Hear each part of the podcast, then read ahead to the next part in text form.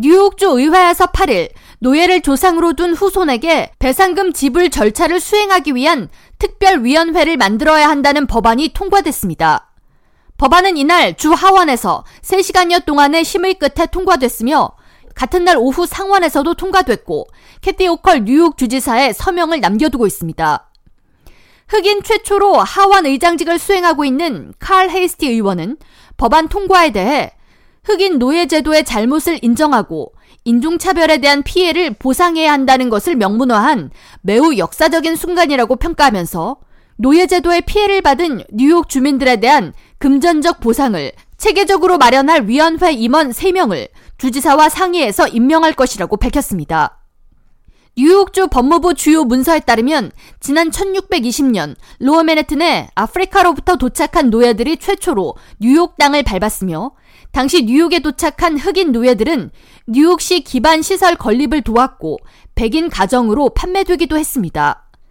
이후 약 200년간 노예 제도가 유지됐으며 1817년 뉴욕주 의회에서 노예가 된 흑인들에게 자유를 부여해야 한다는 법령이 제정됐지만 이후 10년 후까지 노예 제도는 뉴욕주 내에서 폐지되지 않았습니다.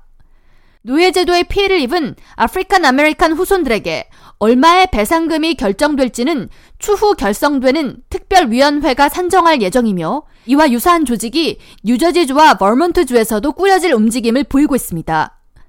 캘리포니아주의 경우 지난달 주에서 구성한 특별위원회를 통해 노예 조상을 둔 주민 1명당 $120만 인종차별 배상금을 지불해야 한다는 보고서가 발표되기도 했습니다.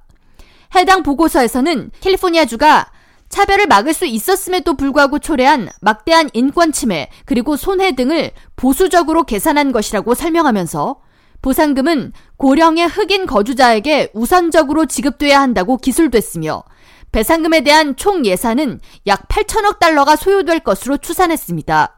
한편 노예 후손들에게 배상금을 지불하는 정책에 반대를 하는 의견도 만만치 않습니다.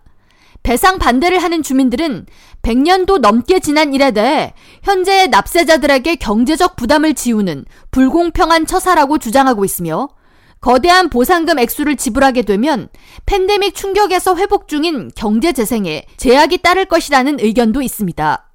듀쿠 대학 아프리칸 아메리칸 연구 교수인 윌리엄 데러티 박사는 해당 프로젝트는 연방 차원에서 수립되어야 할 정책이지만 연방 프로그램으로 시행하기까지의 장애물이 너무나 크기 때문에 각 주 차원에서 수행을 하고 있는 것이라고 분석하면서 연방정부는 흑인 노예를 조상으로 둔 후손들에게 인종차별에 대한 배상금을 지불할 재정적 능력을 갖추고 있다고 보고 있으며 그렇기 때문에 해당 정책은 각 주별로 시행하지 않고 미 행정부에서 추진하는 것이 옳은 것이라고 의견을 피력했습니다.